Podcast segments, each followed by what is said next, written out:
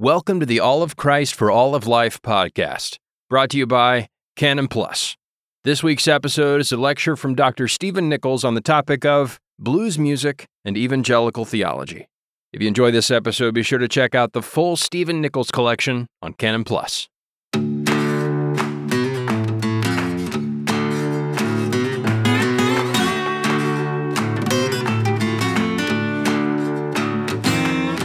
Well, I guess since I am uh, moderating this session, I have the uh, pleasure of introducing myself uh, to you all. But uh, I'm Steve Nichols, and I, I, teach at Lancaster Bible College, and I also am the chair of the American Christianity section this is our second year. I mentioned that to those of you who were here first. This is our second year as the American Christianity section. We were for many years as the Edwards Study Group, and then we morphed when ETS sort of moved in this direction of sections and study groups more definitively. And uh, we thought, as an American Christianity section, we can talk about some things that don't always get talked about in ETS circles. And one of those things we decided to talk about was evangelicalism and race. And so we put this panel together. Uh, we did have a cancellation, so Anthony Bradley wasn't with us, and Sean's paper, if you've come waiting for that, you missed it. It was the first session on uh, Southern Presbyterians and the race question. My time slot is as it is in the program, but since we moved Sean up, uh, our third or final presenter, Professor Bacote, has graciously agreed to move up. So, for those of you that need that uh, editing of your program book, now you have it all. But uh, this paper is the Mississippi Delta meets Colorado Springs, blues music and evangelical theology. Uh, this paper is fundamentally about perspective, about allowing a different voice, a marginal voice, to speak. It is also about encouraging a dominant voice, a majority voice, to listen. Now, it dawned on me as I was listening to Dr. Lucas's paper that the uh, racial segregation, the kind that he was talking about in the church, is officially that type of racial segregation is of the past. But there seems to me to be plenty of unofficial racial uh, segregation that uh, is all too much a part of the church. And this paper addresses that sort of unofficial segregation, especially in terms of how it impacts us hermeneutically and theologically. I've chosen two places as a metaphor for this conversation. But these are more than metaphors. These are literal places. The Mississippi Delta is the home of the blues. I'm especially interested in the Delta of the first so many decades of the 20th century the epicenter of a truly indigenous American music, the blues. And then there's Colorado Springs, especially of the latter decades of the 20th and now the first decade of the 21st century. The new epicenter of a truly indigenous brand of American Christianity, American evangelicalism. It has supplanted the former, yet still vital, center of American evangelicalism, Wheaton. Sorry, Vince. This metaphor uh, can also be sharpened beyond the places. We can name names. On the first score, I'd like to mention a few theologians that we don't always talk about as theologians. Son House, Blind Willie Johnson, and Bessie Smith, along with a few other friends. On the second score, the Colorado Springs score, I'm thinking of Focus on the Family, along with a few other friends. Now, this is an image that might just encapsulate what I mean from one of Focus on the Family's magazine magazines called The Thriving Family. Uh, if you on the tape can see the picture. Um, but it's interesting to look at this on a number of levels. Uh, on the one hand, there's one kid, which is sort of the stuff that we criticize post-Christian Europe for. Um, and its negative population growth. But uh, secrets to a happy marriage, uh, etc. And then, of course, the inside is not a white child, but it, it sort of uh, looks to me, at least, as to have something to do with affluence.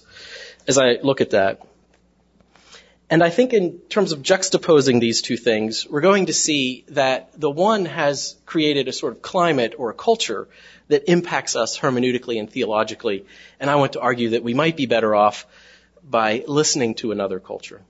Before I go any further though, let me say what this paper is not about.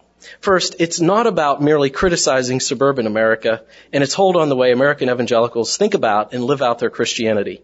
It's about that in part, but it's more than a sociological diatribe on the evils of suburbia. Second, the paper is not about white guilt. And neither is it about posing. I well realize how low my personal hip factor is. I wear khakis and button down blue Oxfords all the time, so I know my place.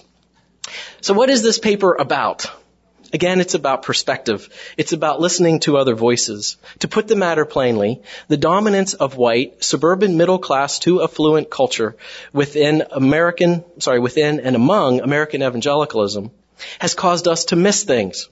To miss things when we read scripture, to miss things when we theologize or when we practice theology, in short, this dominance has caused us to miss things when we attempt to discern what it looks to be, what it looks like to be a disciple of Christ in our day. This dominance also causes us as theologians and scholars and leaders and pastors to miss something when we teach the church and the faithful in the pew, as well as when we display our work to the broader horizons of culture. Our limited perspective causes us to miss things, to miss many things. To get us started, I'd like to look outside of the blues for a moment. Draw upon the work of Allen Dwight Callahan and what I've found to be a wonderful book that he wrote, The Talking Book, African Americans in the Bible. It was published by Yale University Press in 2006. Callahan draws attention to Douglass's address, Frederick Douglass's address on July 4th, 1852. In Callahan's estimation, in the address, Douglass is denouncing, quote, the hypocrisy of a national celebration of freedom in a land of slavery. Douglass declares, this 4th of July is yours, not mine.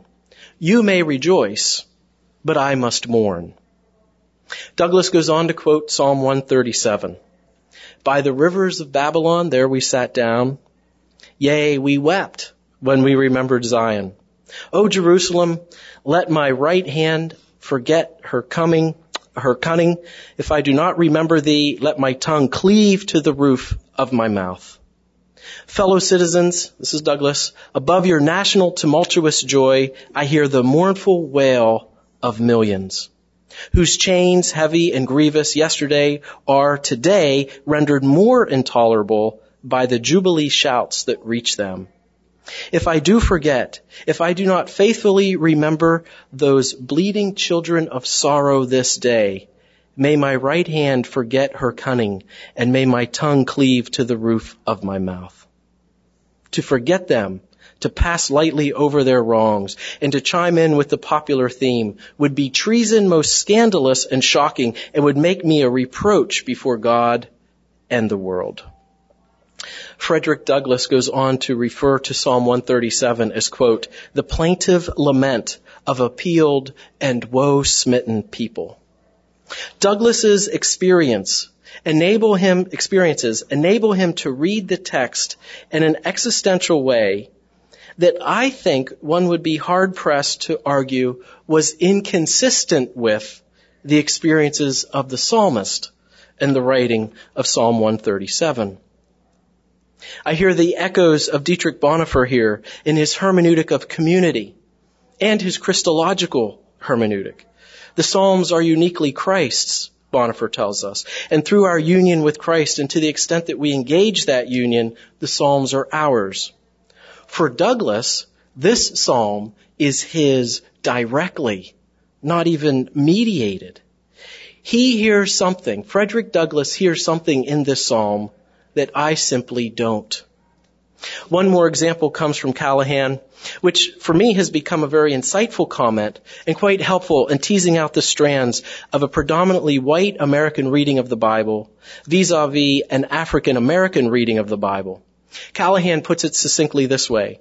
The land that the Puritan founders called the promised land has been Pharaoh's Egypt for African Americans.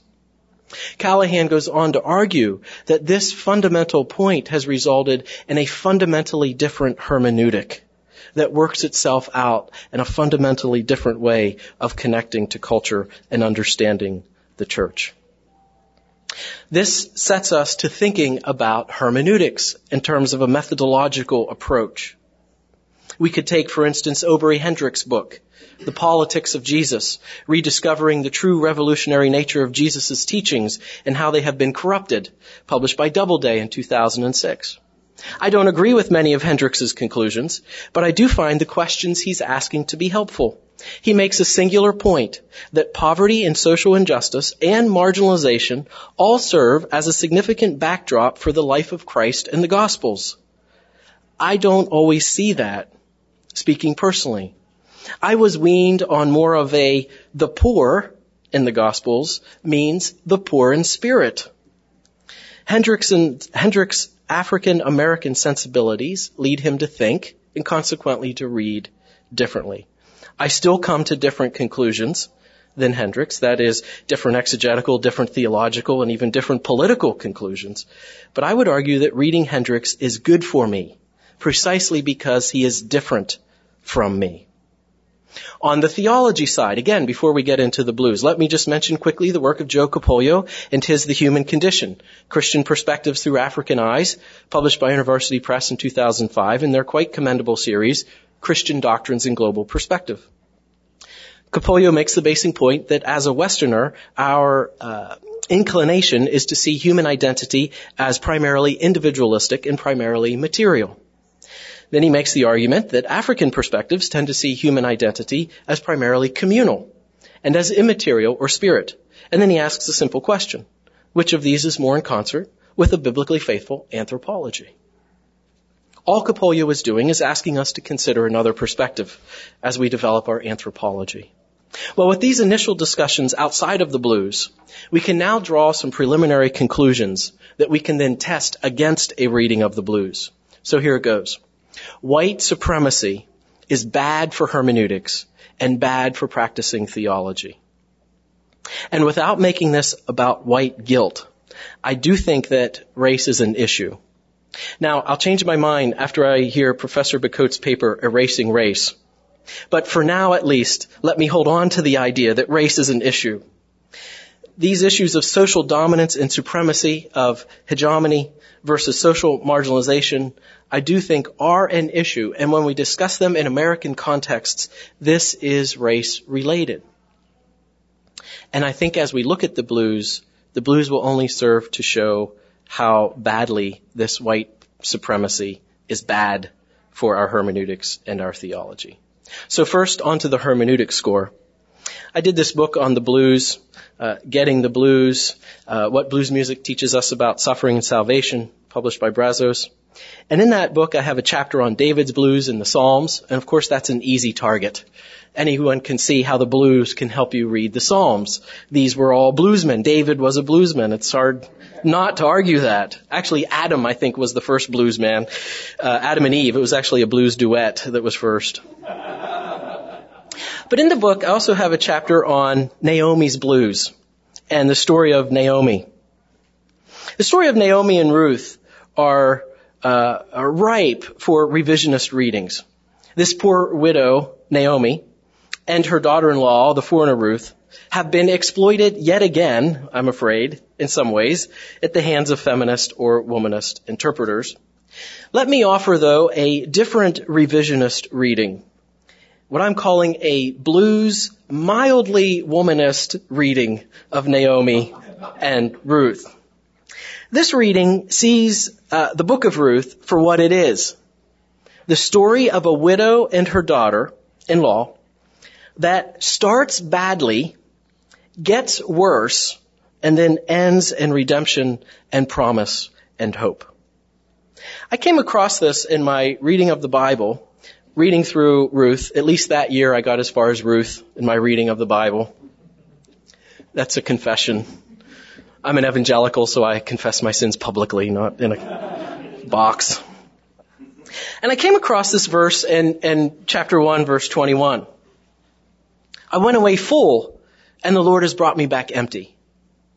And I looked at that again and I said to myself, that's a blues lyric. That's a blues lyric. I went away full and the Lord has brought me back empty. Now, I don't think I would have seen that had I not been working with the blues. A widow in the ancient Near East does not connect with me in my cultural situation. But listening to the blues helped me hermeneutically.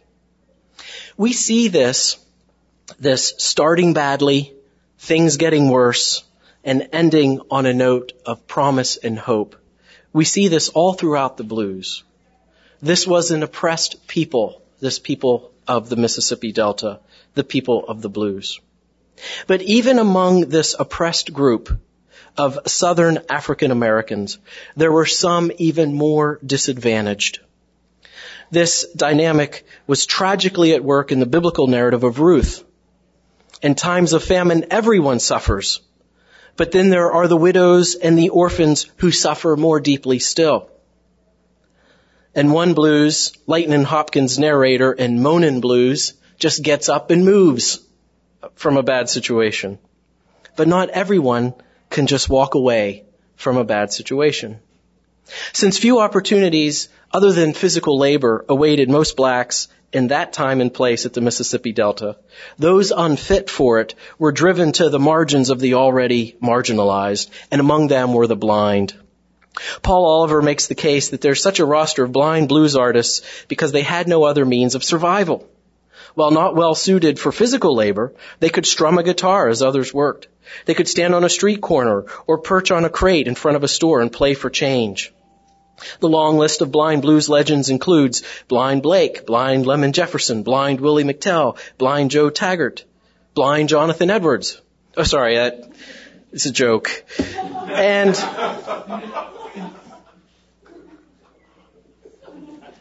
I tried it earlier and there were only about a half dozen people in the room, so I thought I could use it again. And of course, the f- five blind boys of Alabama, the five blind boys of Mississippi, the five blind boys of Georgia, just pick your state. More recently, of course, one thinks of Ray Charles. These artists gave voice to sorrow, perhaps of such depths that even the best of other blues musicians could not. Take this lyric from William Blind Willie McTell. Ever since my mother died and left me all alone, ever since my mother died and left me all alone, all my friends have forsaken me. People I even, I haven't even got no home. McTell puts the matter succinctly. My life has been a doggone curse. Well, I said doggone. It was a euphemism. I teach at a Bible college. they listen to these things. To this list of artists, I would also add Blind Willie Johnson. While revered as a musician, there are like, likely not many who would label Blind Willie Johnson as a theologian, but I certainly would. Willie Johnson was born with sight in Marlin, Texas in 1902. While he was still young, his mother died and his father remarried. When Willie Johnson was seven, his stepmother, seeking revenge after a fight with his father, threw lye into his face and blinded him. Unable to work in the fields, blind Willie Johnson took up the guitar, playing for the rows of sharecroppers picking their way through the cotton fields. He recorded only gospel, but in a style that was all blues. He made his first recording at age 25. Mother's children have a hard time. One of his most famous recordings, Lord, I just can't keep from, si- from crying sometimes, was cut in a hotel in Texas. In his inimitable, raspy voice, he sang, when my heart is full of sorrow, when my eyes are filled with tears, Lord, I just can't keep from crying sometimes. There is a raw authenticity here that isn't always found in a world that prefers happy endings. Blind Willie Johnson, the other blind artists, and even Naomi just couldn't keep from crying sometimes. As we look at the blind musicians, we also see that there is another group that started badly, things got worse, and it ended with redemption and hope. And among this group, we have the uh, women blues artists. One of these is Bessie Smith. Bessie Smith has been called the Empress of the Blues. She was born in Chattanooga, Tennessee on April 15, 1894, and she was soon an orphan. Her father, an itinerant Baptist minister, died just after she was born, and her mother passed away a few years later. Little else, in fact, nothing is known of her from that time until she turned 18. In that year, the Moses Stokes troupe passed through the town. Anxious to get out and move on, Bessie auditioned, landing a role as a dancer. At the time, the lead singer of the troupe was Ma Rainey, the so-called mother of the blues. It was Ma Rainey who would be a mother to Bessie Smith, mentoring her, and would eventually lead her to the microphone. And Bessie Smith would soon surpass her mentor. While Ma Rainey dominated the South, Bessie Smith dominated both the North and the South. Like Rainey, Smith took many opportunities to sing on behalf of those who had no voice. As Christopher John Farley captures it, she raised the spirits of the downtrodden simply by lifting her voice. And what a voice she had to lift. Farley describes her voice first as a boxer, but then he corrects himself as perhaps boxing is too inelegant a term for the melodious precision with which she spun out her songs. Boxing, however, may still be a good way to describe her singing. In fact, the boxing illusion works well on a much deeper level. Sidney Bechet said of Bessie Smith that, quote, the trouble was inside her and she wouldn't let it rest. A young Mahalia Jackson heard that trouble. When I was a little girl, the future queen of gospel recalled, I felt she was having troubles like me. That's why it was such a comfort for the people of the South to hear her. She expressed something they couldn't put into words. Bessie Smith sang her share of love songs, but she also sang her share, Love's Lost, but she also sang her share of social protest. She sang of the ravages of the 1927 Mississippi River flood and Blackwater Blues, and of the injustices of the penal system in songs like Jailhouse Blues. She could also sing of the plight of the orphan. No father to guide me, no mother to care, must bear my troubles all alone. Not even a brother to help me share. This burden I must bear alone. But the issue that most often caused her to step into the ring to do her boxing was poverty and the challenges faced by the poor. In Washwoman's Blues, she put the drudgery of work to song. Me and my old washboard sure do have some cares and woes. Me and my old washboard sure do have some cares and woes. And the muddy water wringing out these dirty clothes. All day long I'm slavin', she adds. She offered what might amount to an anthem for the poor in Poor Man's Blues. Mr. Rich Man, Rich Man, she thunders, open your heart and mind, give a poor man a chance, help stop these hard times. The song ends with these troubling lines. Poor man fought all the battles, poor man would fight again today. He would do anything you ask him in the name of the USA. Now the war is over, poor man must live same as you. If it wasn't for the poor man, Mr. Rich Man, what would you do? Though explicitly addressing the issue of poverty, Smith was also decrying racism. In fact, Angela Davis's intensive study of her music concludes that her songs, quote, articulate a consciousness that takes into account social conditions of class exploitation, racism, and male dominance. Davis further contends that this consciousness nursed by these songs would eventually turn into activism, the activism of the civil rights movement. In his book, uh, or in Buzzy Jackson's book, A Bad Woman Feeling Good, Blues and the Women Who Sing Them, he observes, quote, Smith's songs were important early sounds in the 20th century struggle for black civil rights.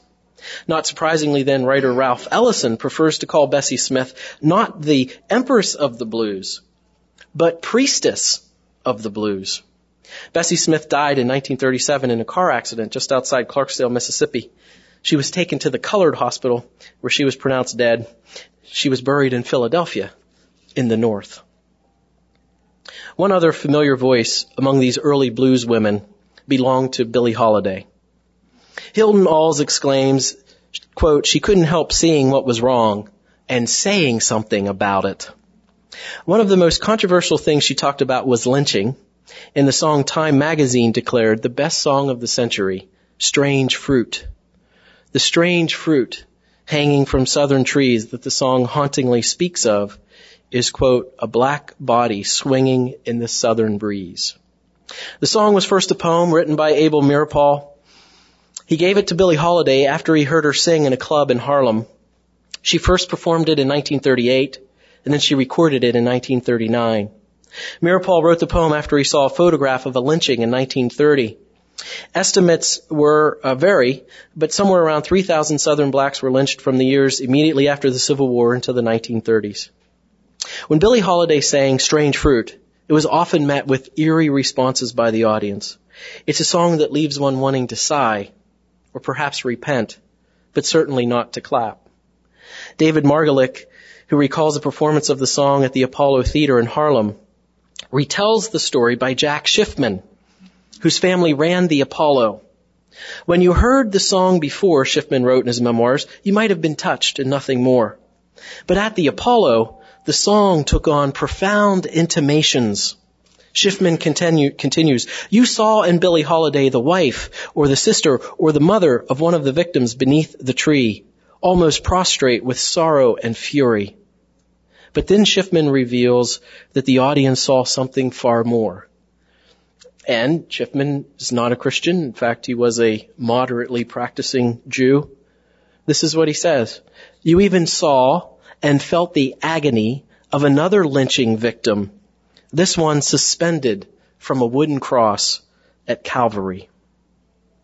It would take that one suspended from a wooden cross. It would take the son, the man of sorrow, who would not just identify with us in our blues song, but would in fact remove our blues song. As we go back to the story of Ruth, we find that it was the son that is born, not just to Ruth, but as chapter 4 verse 17 informs us, the son that was born to Naomi, that would deliver Naomi, the widow, from her emptiness.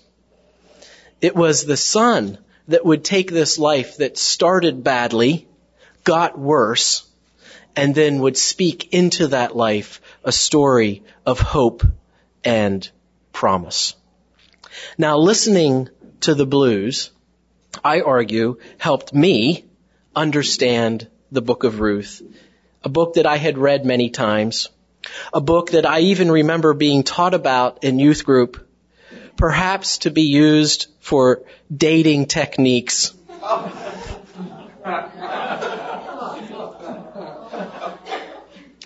Since Boaz is after all the alpha male, looks, money, charm, and, you know, graciousness.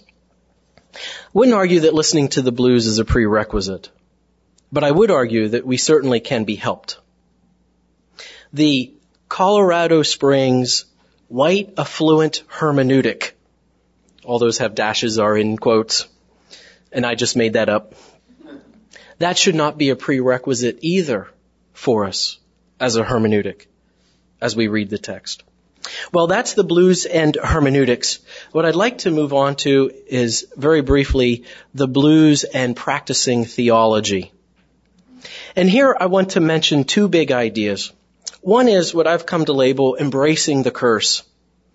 Not so much the Luther idea of sin, if you're going to sin, sin boldly, and so let's all go out and embrace the curse.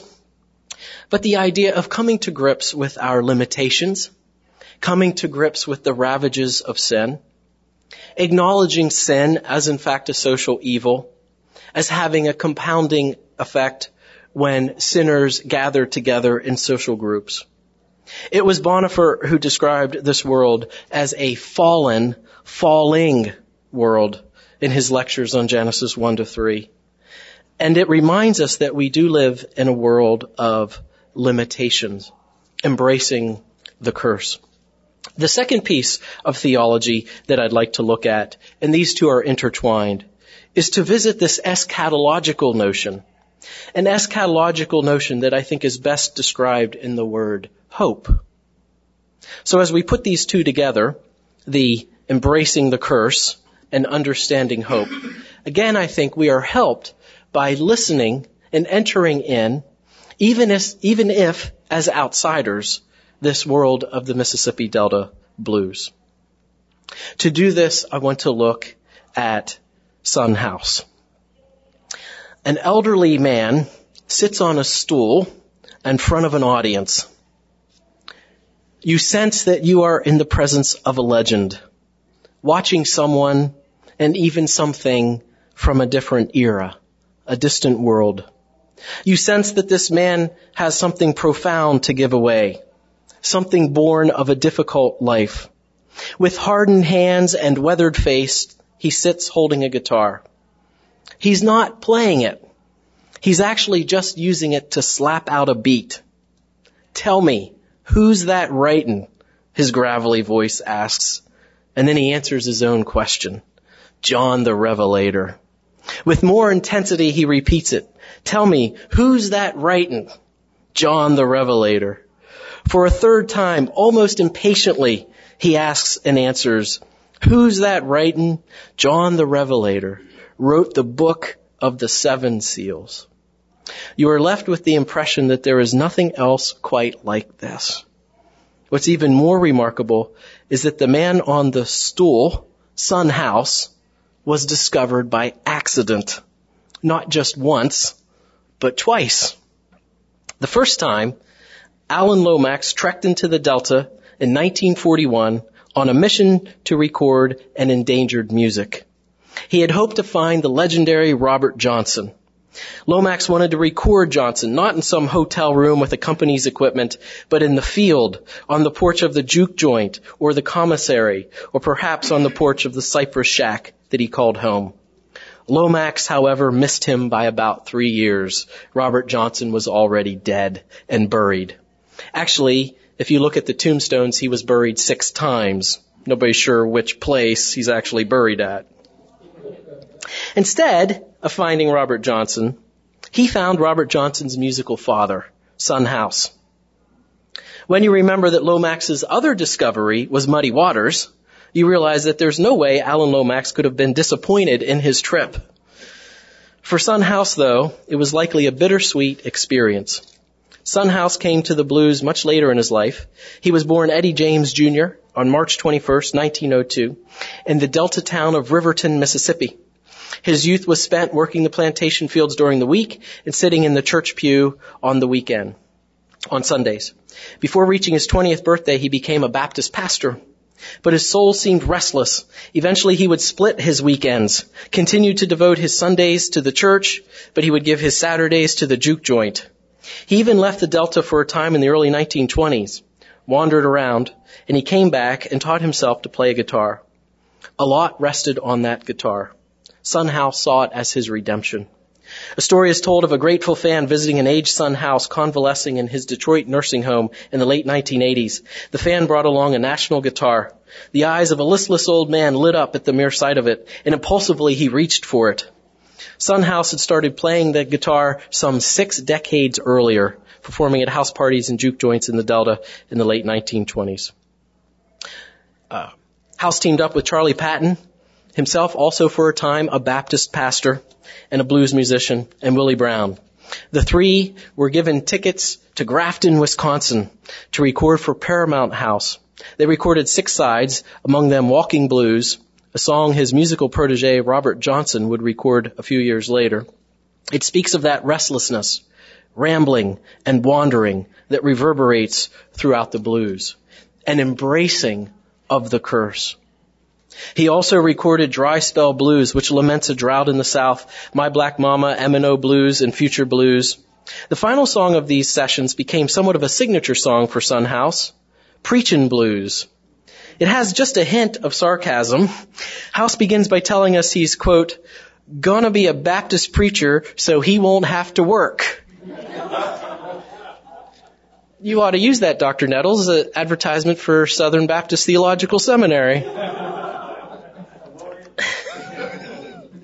In the second stanza, he makes a reference to that other stage in his past. Uh, he was actually a convict, uh, accused of attempted murder. He was let out after a year. The charge was dropped to manslaughter. And that conviction was a bit of a roadblock to his pastoral aspirations. the real culprit, however, to his pastoral aspirations comes in the third stanza.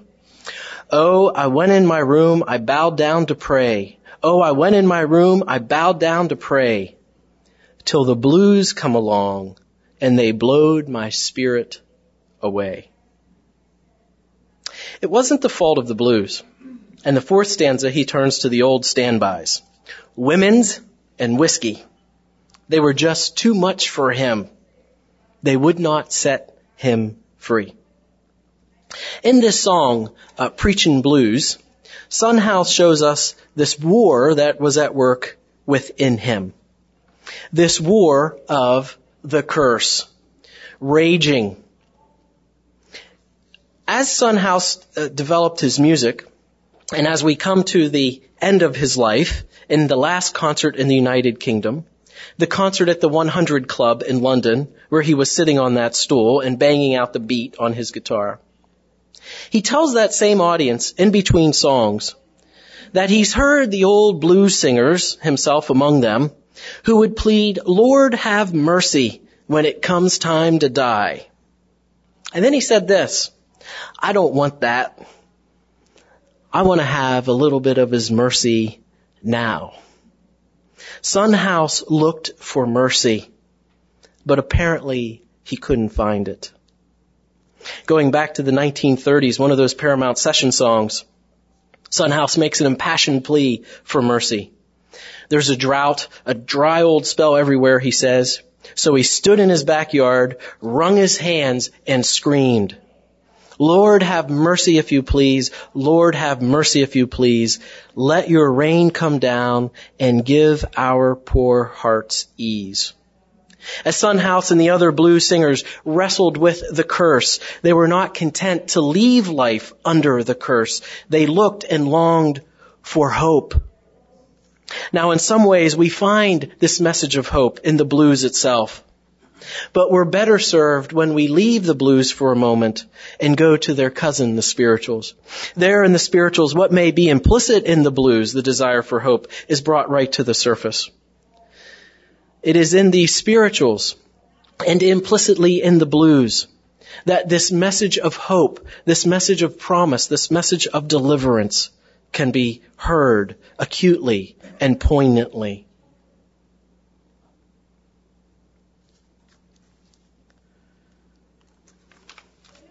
just to skip a bit.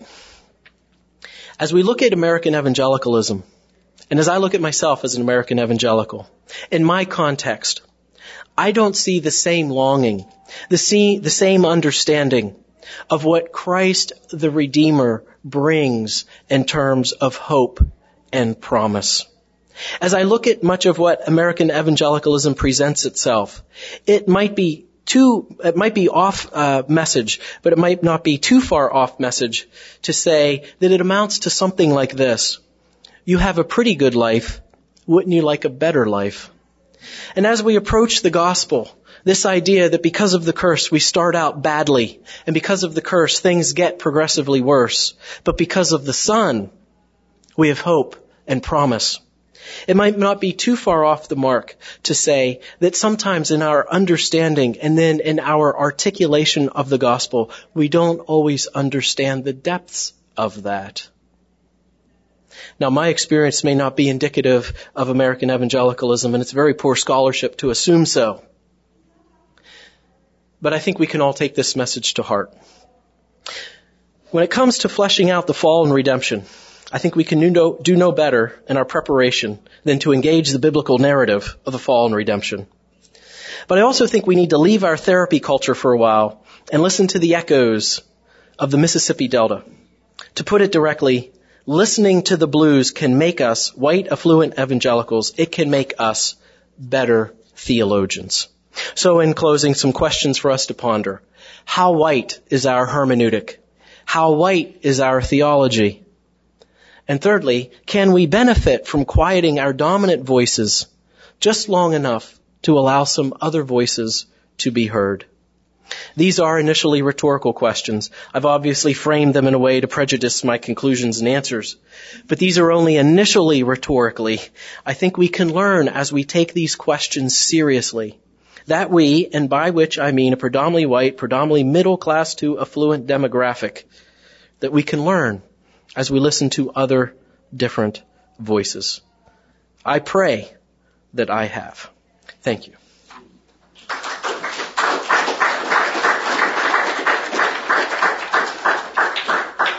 I have maybe two minutes for questions. Sorry I went long there. I never do estimate these things well. But if there are any questions, I'd be glad to take. Yes, Vince. Son House. Yeah, he was discovered once and then he was found as a, uh, if I remember right, he was found as a, a washing dishes a second time. And then he was rediscovered on the 60s folk tour circuit when these blues guys were all sent around. But from the, uh, 40s, 50s, he sort of disappeared and then, like I said, was discovered twice.